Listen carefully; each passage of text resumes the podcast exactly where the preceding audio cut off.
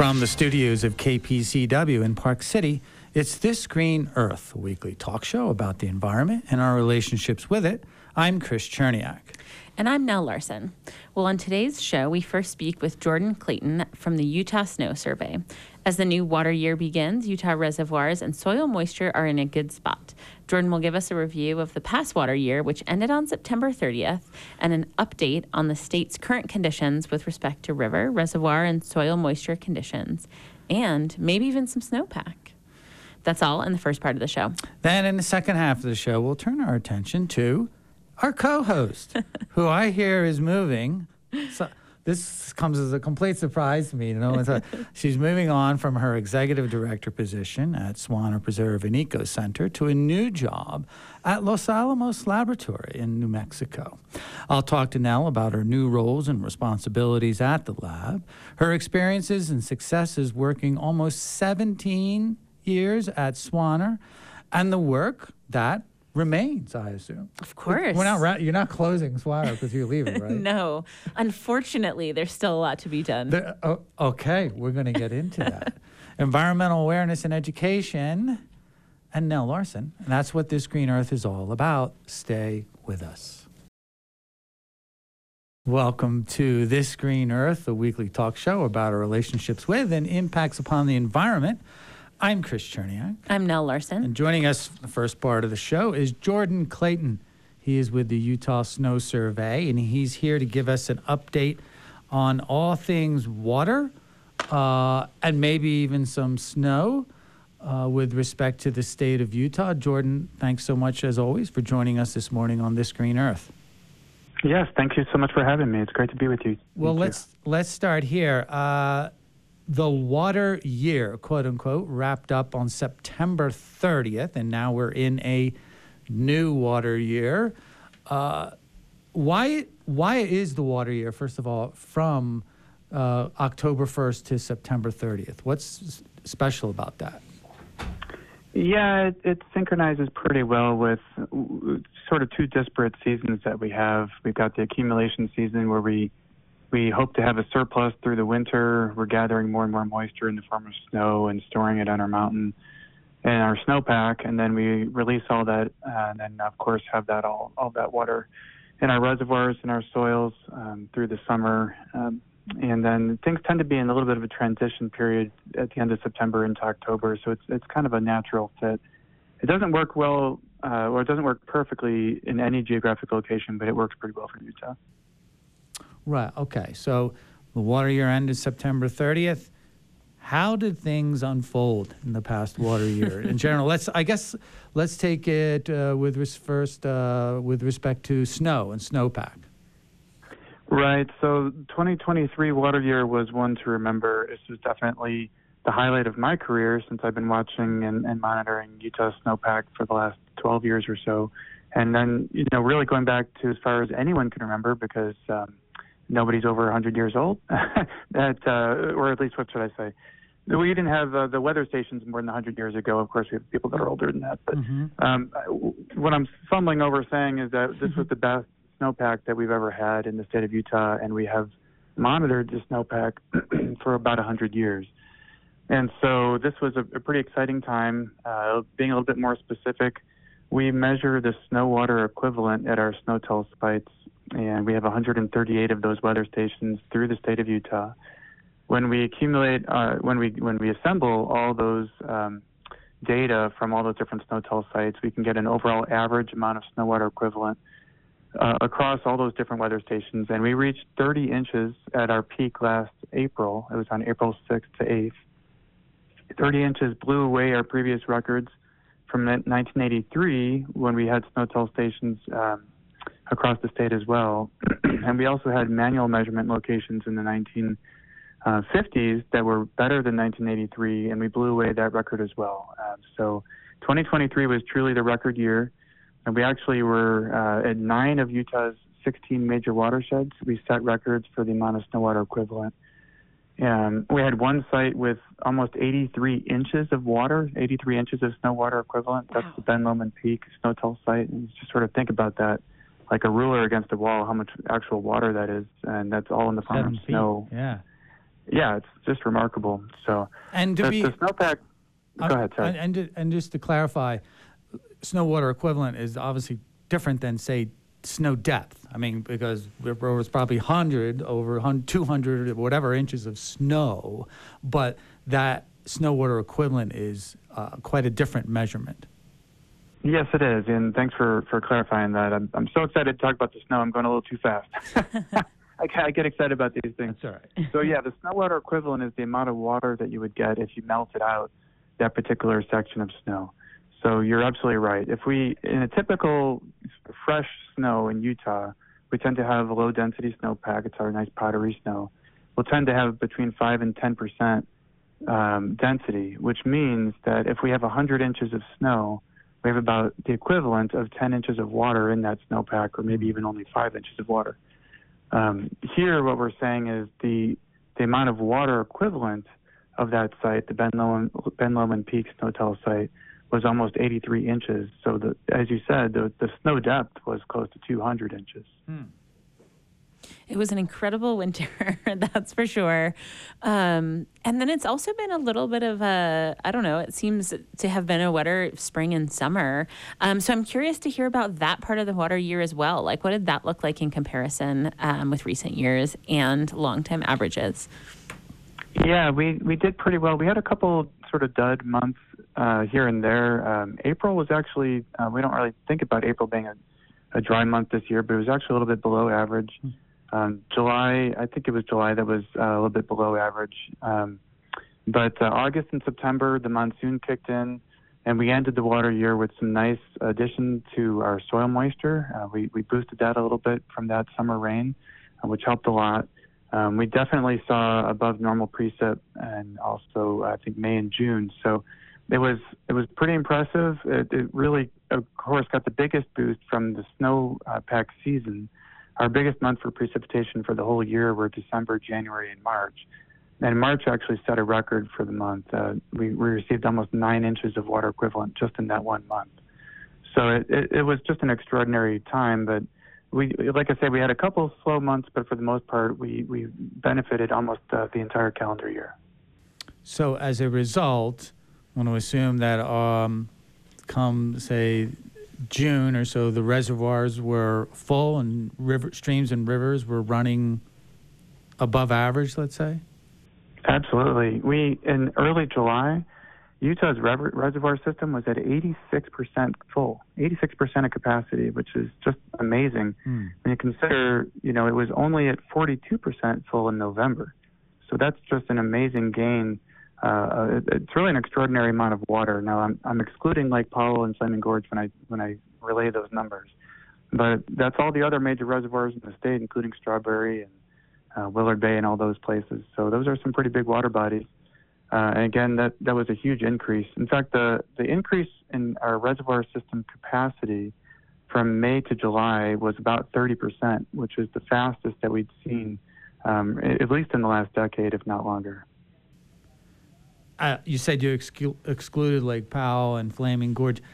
Th- they must have rose too, but maybe not to the same levels Yeah, so Lake Powell rose over 60 feet, which is Wow. a lot of water, and that, that, that feels like a, a big win, which it was, but that doesn't take Lake Powell anywhere close to where we need it to be. So one of the things we've been trying to do in our climate and water reports is to both be excited about the improvements that we've seen in the water year 2023 um, and from our snowpack and our stream flow and everything that we've been talking about, but also to remind folks that our biggest two water bodies, the Great Salt Lake and Lake Powell, that, that are at the downstream of many of these basins, um, still have a lot of work that they need. Uh, for example, the Great Salt Lake came up about four or five feet, depending on exactly when you look.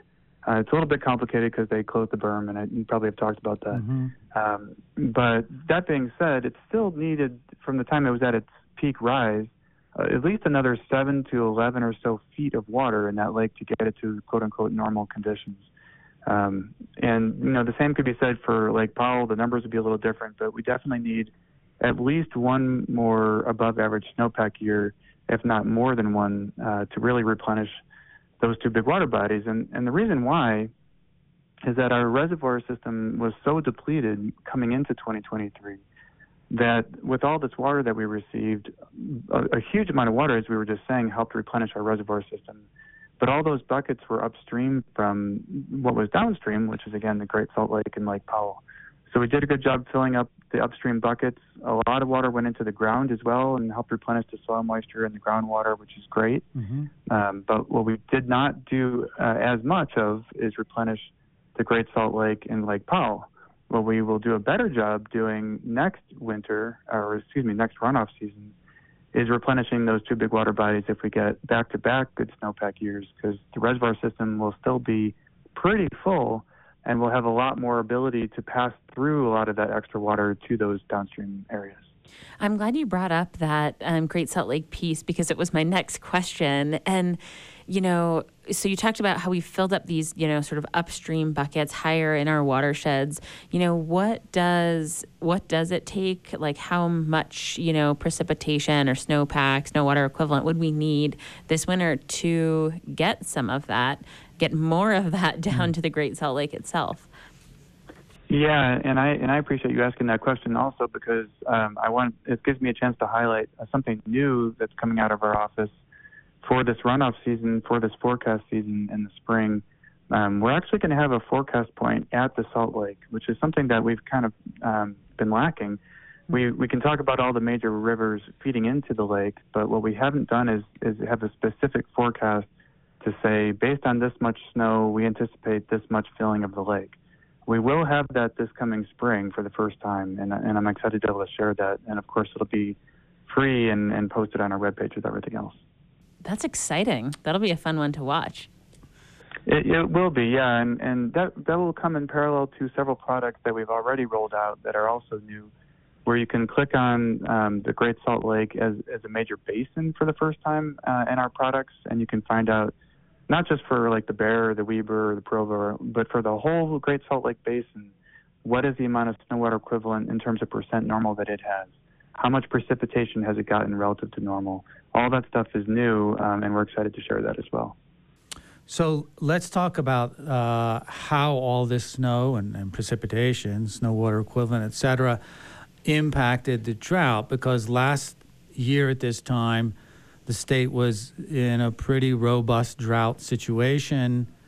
Where where did it end up uh, at the end of the uh, September 30th, end of the water year? Yeah, it's always hard to answer uh, quantitatively how we're doing in terms of the drought because there's so many different ways you can you can pursue that. Right. One of the ways that I've been looking at that is to look at overall uh, precipitation that the state has received and then to compare that to normal and and then to build up a little bit of a deficit to, to help understand this is how many inches we've been in the hole relative to normal. And if you do that math, we've been in the hole uh, for the last several years. If we add up those those really three poor water years in a row, 2020, 2021, and 2022, we were in the hole maybe 13, 14 inches, uh, depending on exactly how you do the analysis.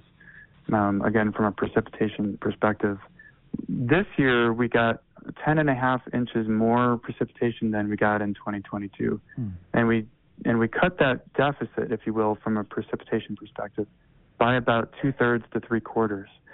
So it's it's definitely a big cut into our overall precipitation deficit. It's an extraordinary turnaround. Um, it does still suggest that there's a little bit of a deficit that's lingering. Um, I think that again speaks to the low lake levels in the Great Salt Lake and some of these other areas that, that will need that extra water. Um, but it's definitely a huge turnaround. Uh, you can also just see it visually when you go to the drought map for the state, which went from quite a lot of D3 and, and some D4 for the, the most extreme drought categories to really minimal drought around the state. Right. Okay. So everything benefits. Like uh, we you touched upon soil moisture content, also uh, quite high or above normal as well?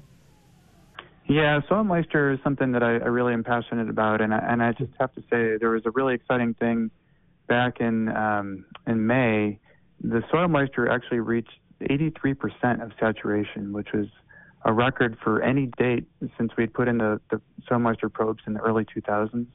And for context, you know, each one of those 138 weather stations in Utah has three soil moisture probes and they're measuring every hour how much moisture is in the ground. And so if you look at all those data going back again to the early 2000s, that was the most saturated Utah soils have ever been in that period. Now it's of course come down since then. It's, it's normal for things to get wet during snowmelt. Um, and we ended the water year at about 42% saturated, which was above normal uh, and, and a nice way to end things. How do you kind of like define or quantify soil moisture? Like when we hear 83%, is that like 83% of what that specific type of soil can hold? Like I'm curious yeah. what that means. That's a great question. Yeah, so that's volumetric water content. We just abbreviate that as VWC because we abbreviate everything. um, but yeah, so that's not um, the percent of how much it can hold. And in many cases, when you get a real high value of volumetric water content, you're talking about something that's in excess of what the soil can hold, and therefore you get that extra water either going deeper into the soil or you know into the groundwater, or it saturates and it, it moves off and it becomes through flow and, and goes downhill. Right, and like you've always told us, Jordan, the soil takes its share first, uh, and then once it's hey satisfied or saturated in this case, then the water runs off. So make the soil happy, and then uh, everybody else, everybody else is happy. And that, hey, and and you're passionate about that, right? So that's uh, that's all good news. And I might make a bumper sticker out of that. Let's yeah. make the soil happy. Make the soil yeah. happy. I'll put it in order for one, Jordan. if you just joined us, we're speaking with Jordan Clayton with the Utah Snow Survey. We're talking all things water uh, uh, and maybe even some snow and uh, the water year that just ended in September 30th. Um, yeah, is is there any snowpack that is measured, uh, being measured right now? Yeah, just a tiny bit. We've we've received you know a little bit of snow um, from a storm about a week week ago or so, um, and there's a, just a tiny bit of lingering snow at a couple of our SNOTEL sites, but those are places that are that are shaded and haven't you know melted out. We, most of the locations that received snow last week or the week before, um, it's melted out. Um, that being said, we see that there's definitely the potential for some pretty good snow moving in tomorrow night and through Thursday. Uh, looks like the Little Cottonwood Canyon towards Alta might get you know six to ten inches of, of fresh snow, which probably be about one to two inches of water equivalent. Mm-hmm. So we're starting things off well there. Um, we're a little bit behind in you know just speaking about precipitation overall, a little bit behind in, in southern Utah uh, since October began. Uh, there's definitely a north-south gradient where northern Utah got a boost in those early month storms, and it just really largely missed southern Utah, and there's been very um, very little activity since then. Just kind of lingering high pressure has, has stayed in the area, but uh, but we're looking for that pattern to to start to change here with this storm coming in. Well, I was just going to ask, you know, are there any indicators, you know, if you break out your crystal ball for this coming fall and winter, um, what are you guys expecting? What are you looking for? Yeah, it's always hard to, to reach out that far into the future, but one thing that we do look at is the El Nino cycles, El Nino La Nina patterns um, do impact Utah, although there's not a, a strong correlation for northern Utah. Uh, the south, southwestern corner of the state does have a little bit of a correlation with El Nino La Nina, meaning that when we go into an El Nino year, like this particular winter, um, we do tend to get a little bit of a boost to precipitation in southwestern Utah.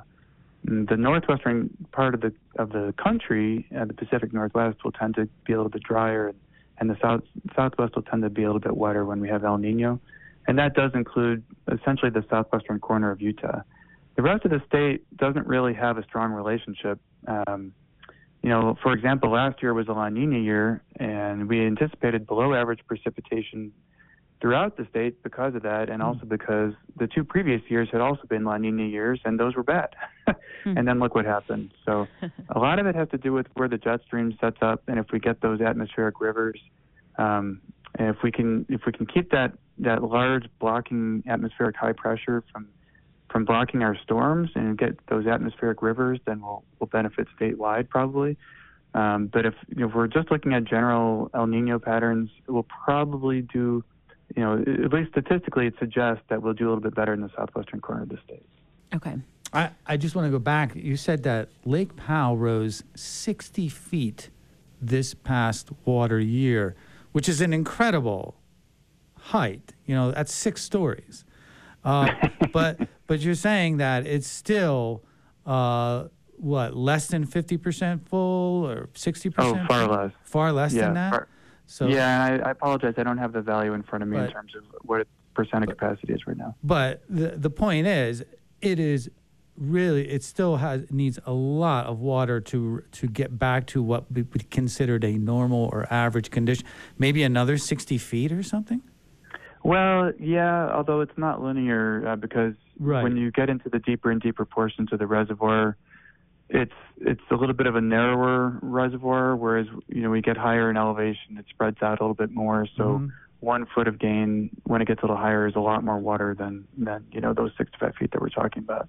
Right. So it might not take another 60 feet. I, I don't know the exact value on that, but But um, but yeah. But the, I guess the takeaway here is that, you know, all of our local reservoirs have recovered, or like you say, are 85, 90, 100% full. But Lake Powell is way downstream, an example of a, a body of water that's way downstream. So it gets the it gets the kind of the uh, the water that's left over, let's say, uh, and so it's still got a lot of work to do.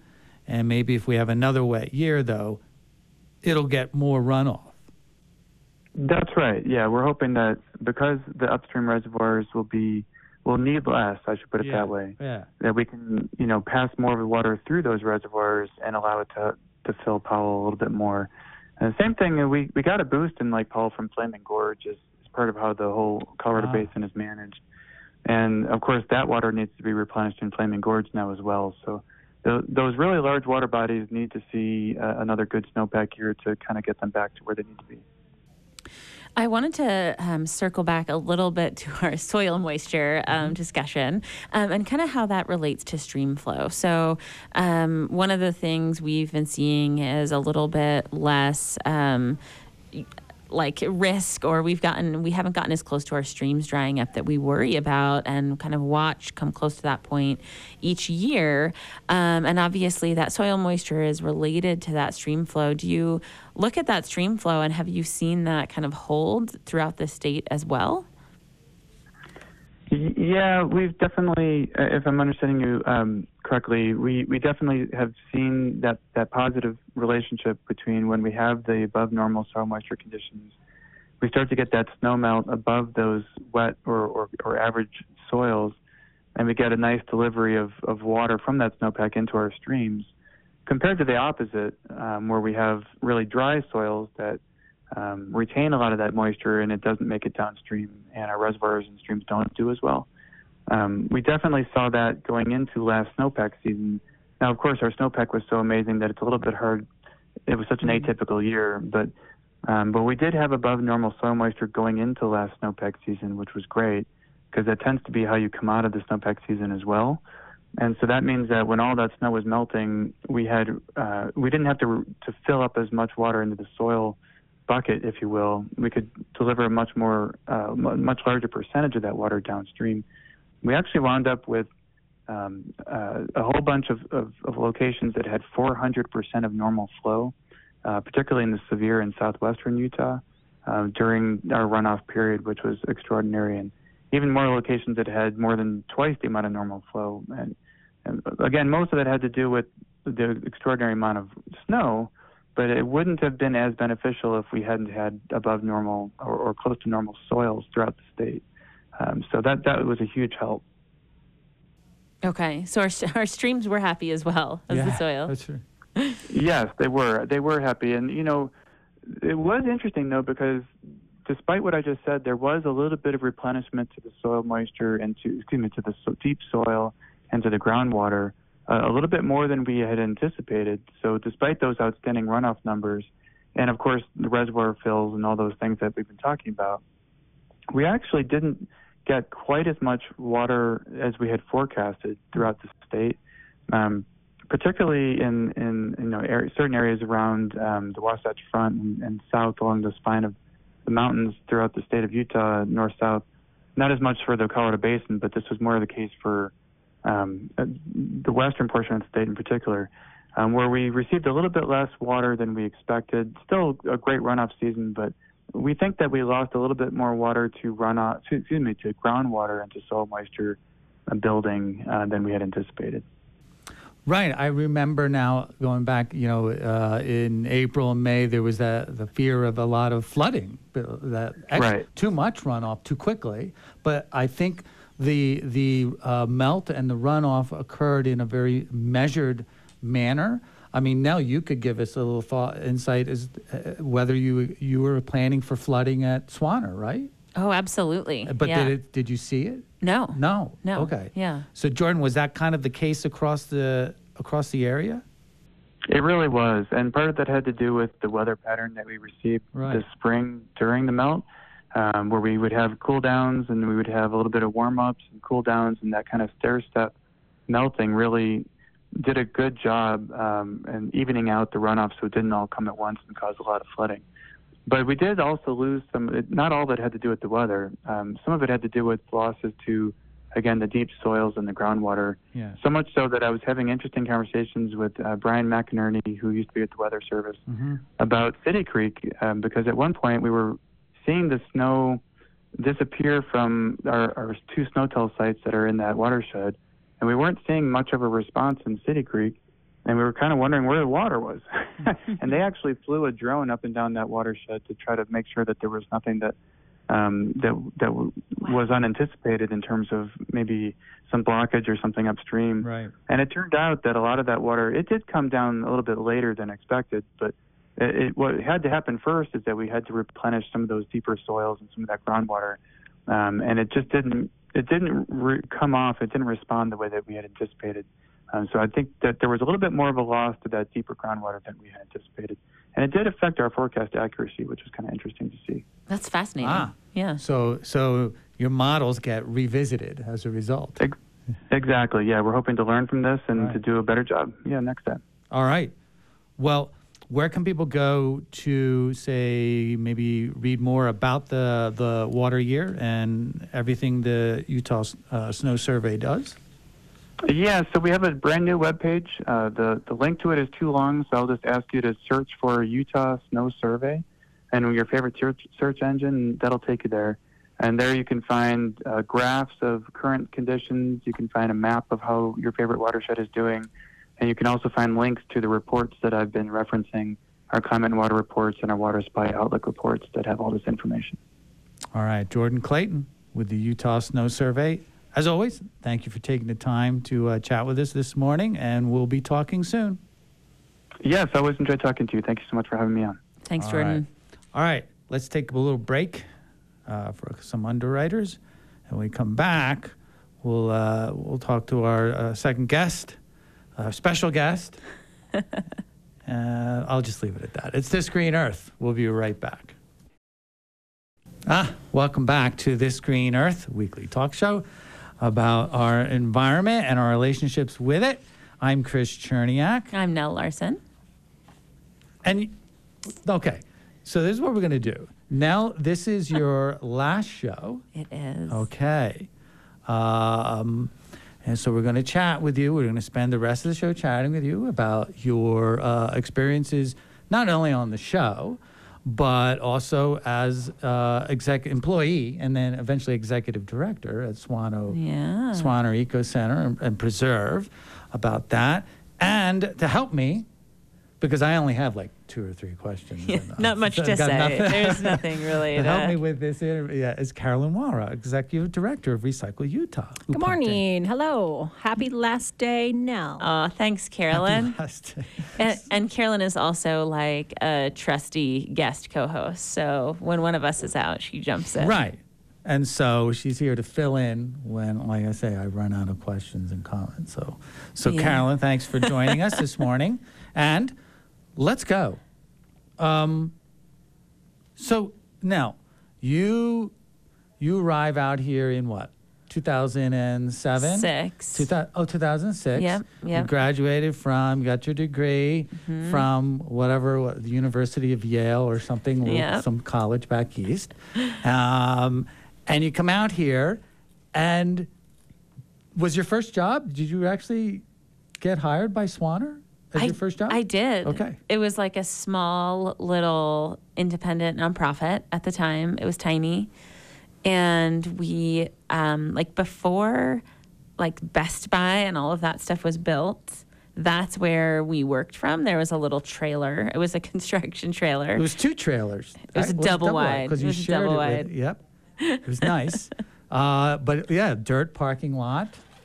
Yeah. it was a- nothing Yeah. was out there. There's nothing there. Okay. And that's where we worked from. And I came out for a three month internship, actually. Oh. Yeah. So your plan was to leave. Yes. Yeah. My plan was to leave. Um, I had friends and roommates waiting for me in San Francisco.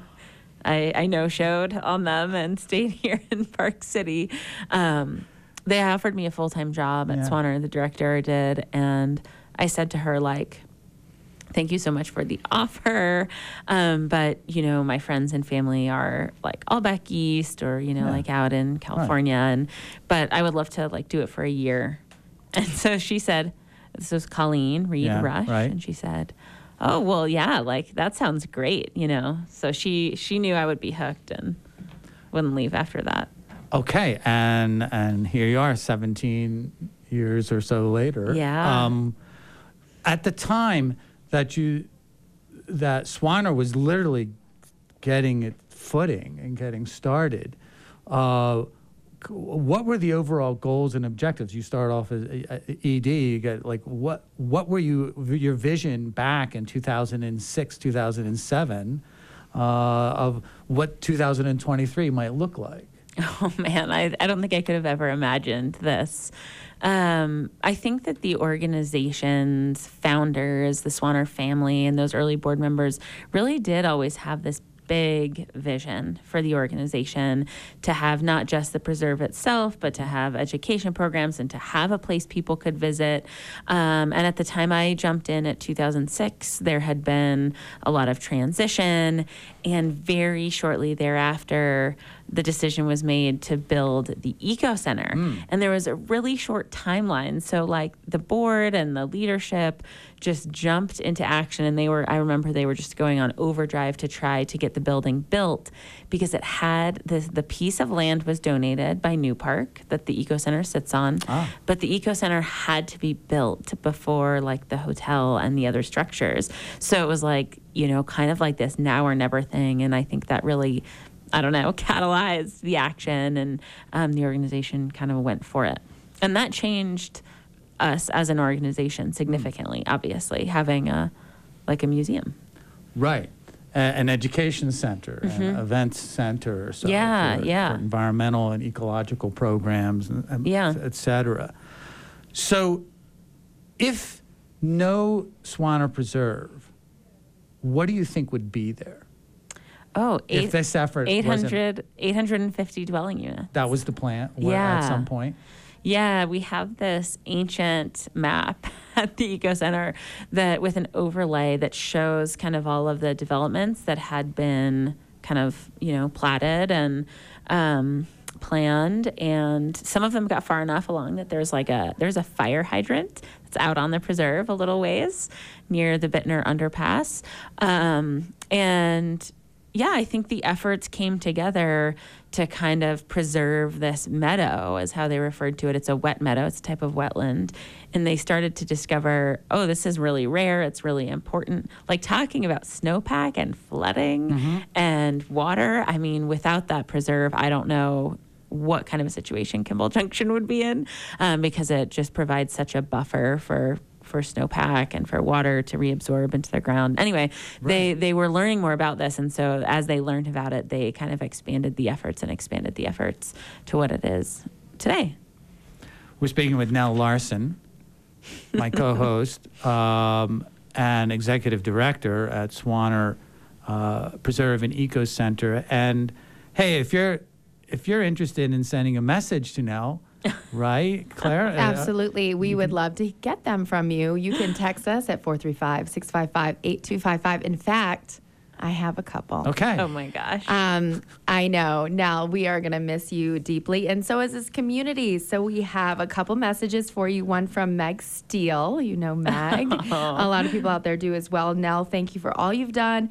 To build the Swaner and the Park City community. You'll be missed. Best of luck in this next chapter, Meg. Meg, thank you. And then we also have one from Celia Peterson, who is hmm. the Park City Sustainability Team. And she says, Dear Nell, thanks for sharing your knowledge, beautiful voice, and love of nature with us. Best of luck with your new endeavors. oh, thanks, Celia. So, if you also want to send a message out to Nell again, you can text us at 435 655 8255. Celia's an awesome partner and Right. frequent guest.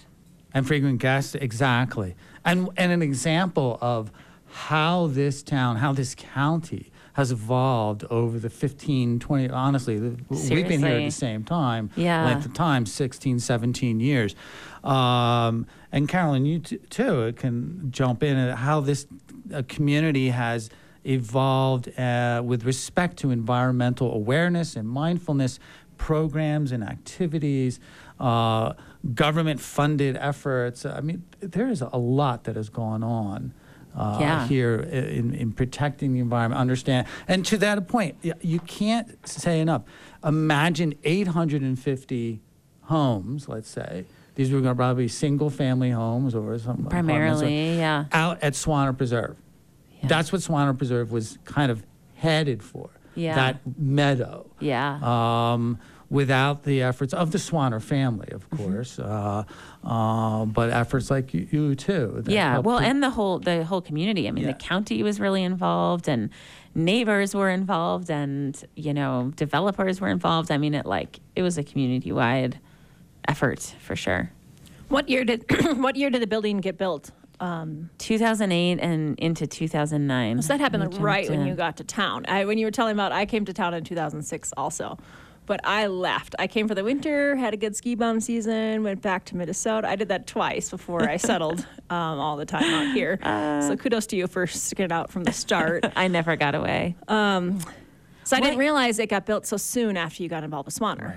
Um, It- and it I, did. Yeah, I heard you on Leslie's show saying, "Oh, we're a little cramped over in our offices." I was like, "Now you don't even understand. My office is the kitchen, the conference room, and someone else's office and the storage room. Multi-use. So we are totally living that. We Recycle Utah would gladly move into Swaner's office. This would be a little, little cramped.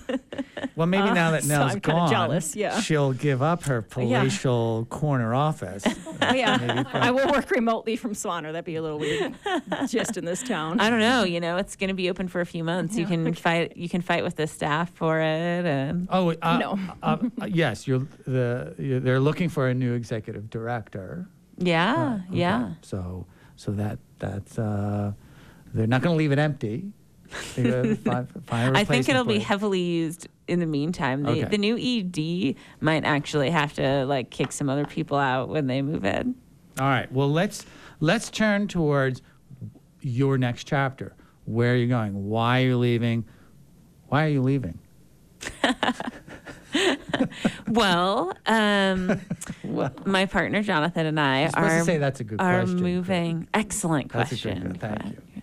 We're moving to Los Alamos, New Mexico, um, and um, we've both accepted roles at Los Alamos National Laboratory, um, and so I'll be the the laboratory is launching their new enduring environmental stewardship program, and um, I will be the program manager for that. So, um, kind of developing that strategy um, at the lab in partnership with all the people that are already working on like the various parts of that mission at the lab.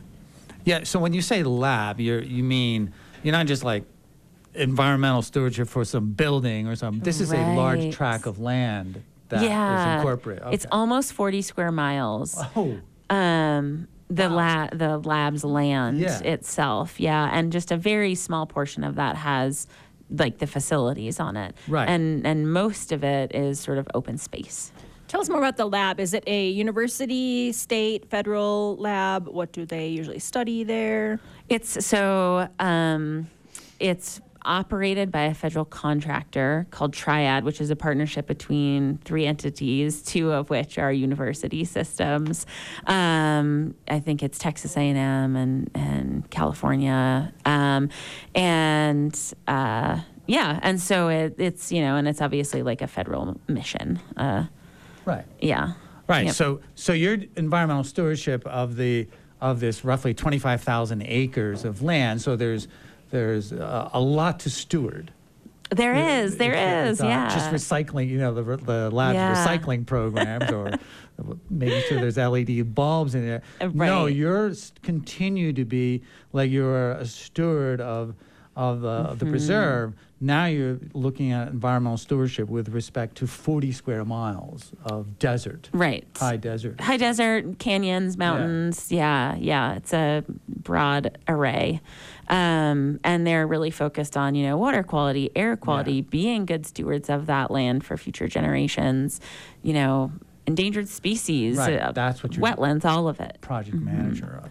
And as we all know, Nell is going to be a wonderful addition for that. And we will certainly miss her doing that here in our community. And I just got a message in from Tom Bradley Aw. who says, Nell, we will all miss you in the community. Hope your next chapter is amazing. Thanks, Tom. And we also got another special. Um, just a really nice, very special message. And Renee is going to read that for us um, that came in from the Park City Community Foundation. Oh, Okay. Good morning, you Hi, guys. Renee. Hi. Thanks for joining us. Well, th- Morning. thanks for including me in this special broadcast. Very bittersweet. Of course, we're excited for you now, but dang it, we're going to miss you. Ugh, I'm going to miss this crew too. All right. Here's a message from the Park City Community Foundation's Andy Hecht.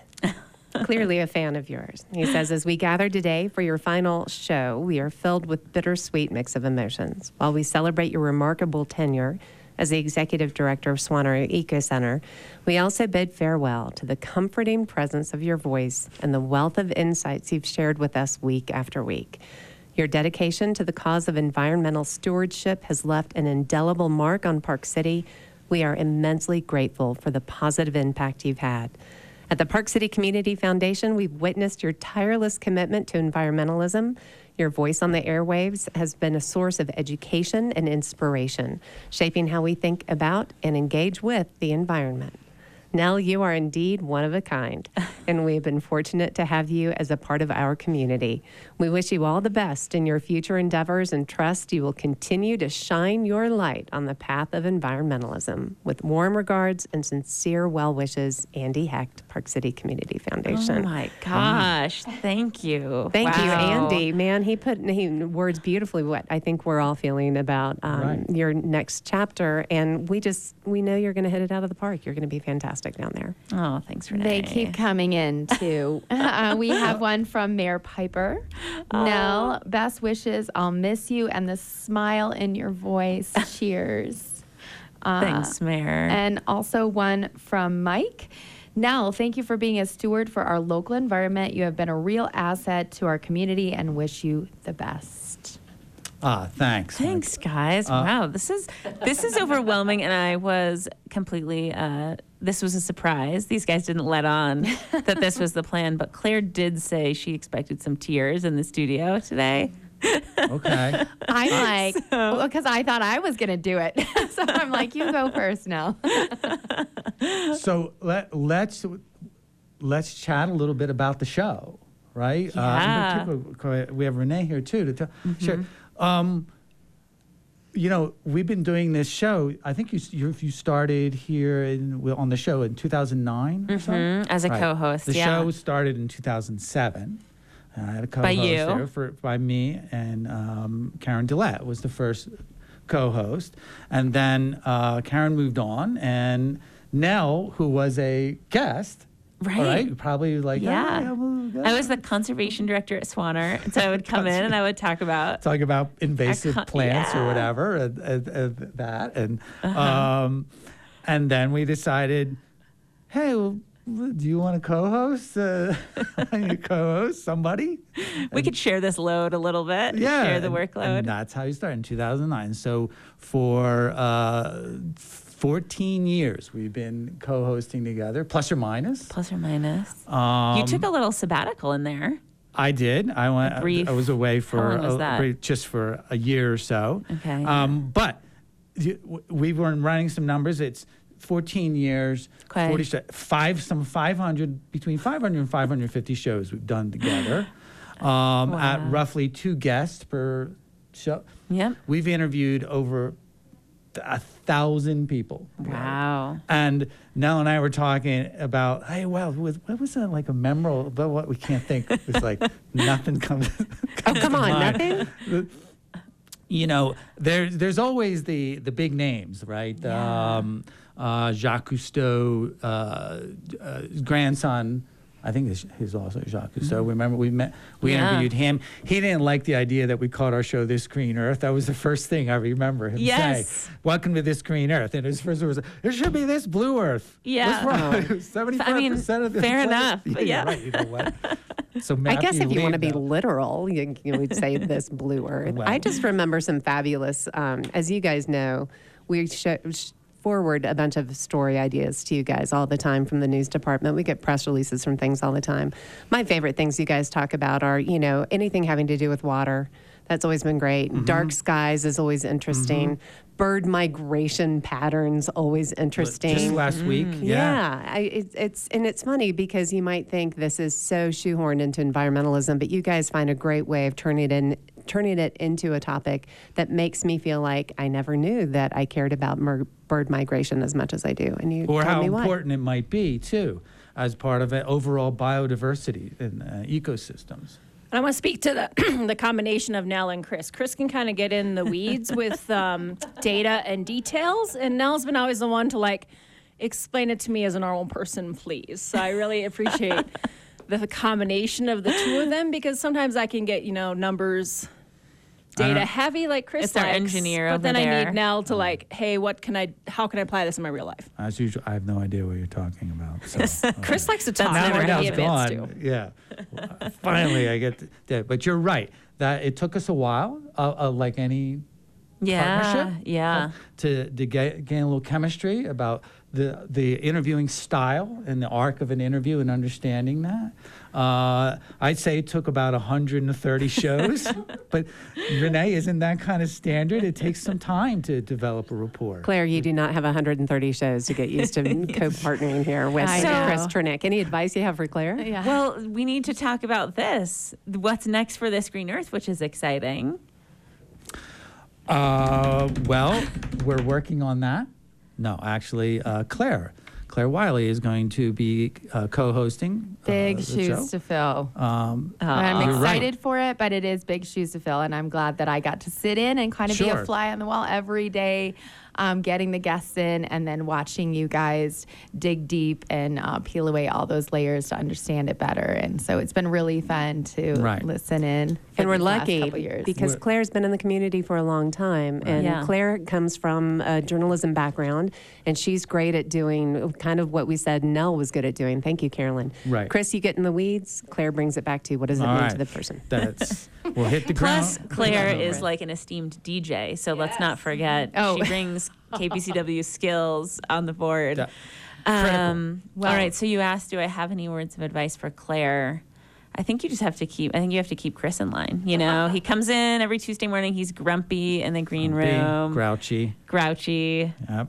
And then as soon as the light turns judgmental on, about our show choices. showtime. Uh, you can you can bribe Chris. When Chris was on Recycle Utah's board of directors, I'd be like, I'll buy you lunch if you help me with this. I've tried a couple times with coffee. Right. so- This is, right. This is not about me. This is about Nell, and we only have a couple minutes right. left. We only have a couple minutes left. So if you do have a message for Nell, uh, we can get them to her if I um, if it runs out of time. But if you want to text us right now, 435-655-8255. That's It's not the a pledge drive. We're not It's asking- not just pledge ask for your drive, but we're doing it pledge drive Thanks. style and and trying to get a nice message off to Nell as she uh, has been such a wonderful asset Ah. to this green earth, and she's uh, moving forward She's in moving her life. forward, but you're not necessarily going away because I, I think our plan right now is for you to touch base with us periodically and give us some insight. yeah, it's not the last work. time you'll hear Nell's voice.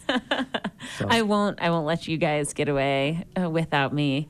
Um, hopefully, well, I'll have a little, a few cameos here and there with a, a Zoom interview. yeah, Yeah, yeah. We'll we'll we'll consider that. it's under consideration. Yeah. I think. I Depends think on who our other guests it's are. been green lighted. I know. I was like, I think that's already gone through, Chris. It's gone through the It's gonna- channels. yeah, it's and gone maybe, up the ladder. hey, I, I maybe uh, Los Alamos or uh, Santa Fe's public radio station needs uh, an environmental show. They probably do. Okay. Are you are you thinking of no, I'm moving thinking down? about you. I'm thinking about you approaching the, their radio stations just like I did here and say, hey, I could do this. And I could do that. One thing I did want to touch on with Carolyn here too is um, you had kind of touched upon how the local nonprofits are they're a tight knit community, and I know that that's why we are getting a lot of shout outs for Nell too because this program has meant a lot to people, but also in the community with Swaner. And Carolyn, I don't know if you want to say a little something about how, you know, I, I watch you all in the community and watch you collaborate and get together and do a lot of things. And you have been a great collaborator for our local environmental nonprofits.